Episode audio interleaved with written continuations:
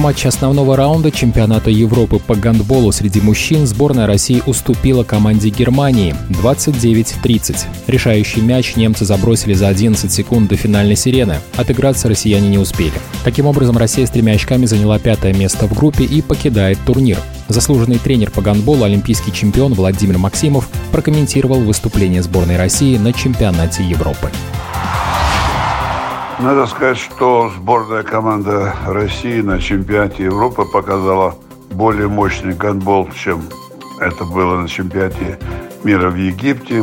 За счет уже хорошая работа линейных игроков. Там этого вообще не было видно, э, таких атак. И я считаю, что, на мой взгляд, те игроки, которые были на площадке, а большая часть, э, к счастью, было из гандбольного клуба чеховских медведей, они все-таки могли наладить совместную игру.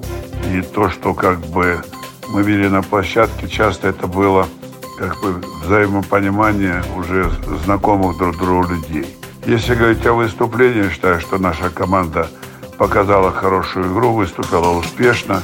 Мы на равных играем уже с сильнейшими командами Европы, мира – я думаю, что если мы в дальнейшем сможем наладить э, более четкую работу в защите и в нападении, я думаю, что реально бороться за медали уже чемпионата мира.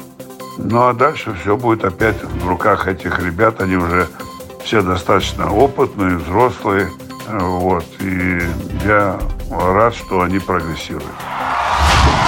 Это был заслуженный тренер по гандболу, олимпийский чемпион Владимир Максимов. Решающий.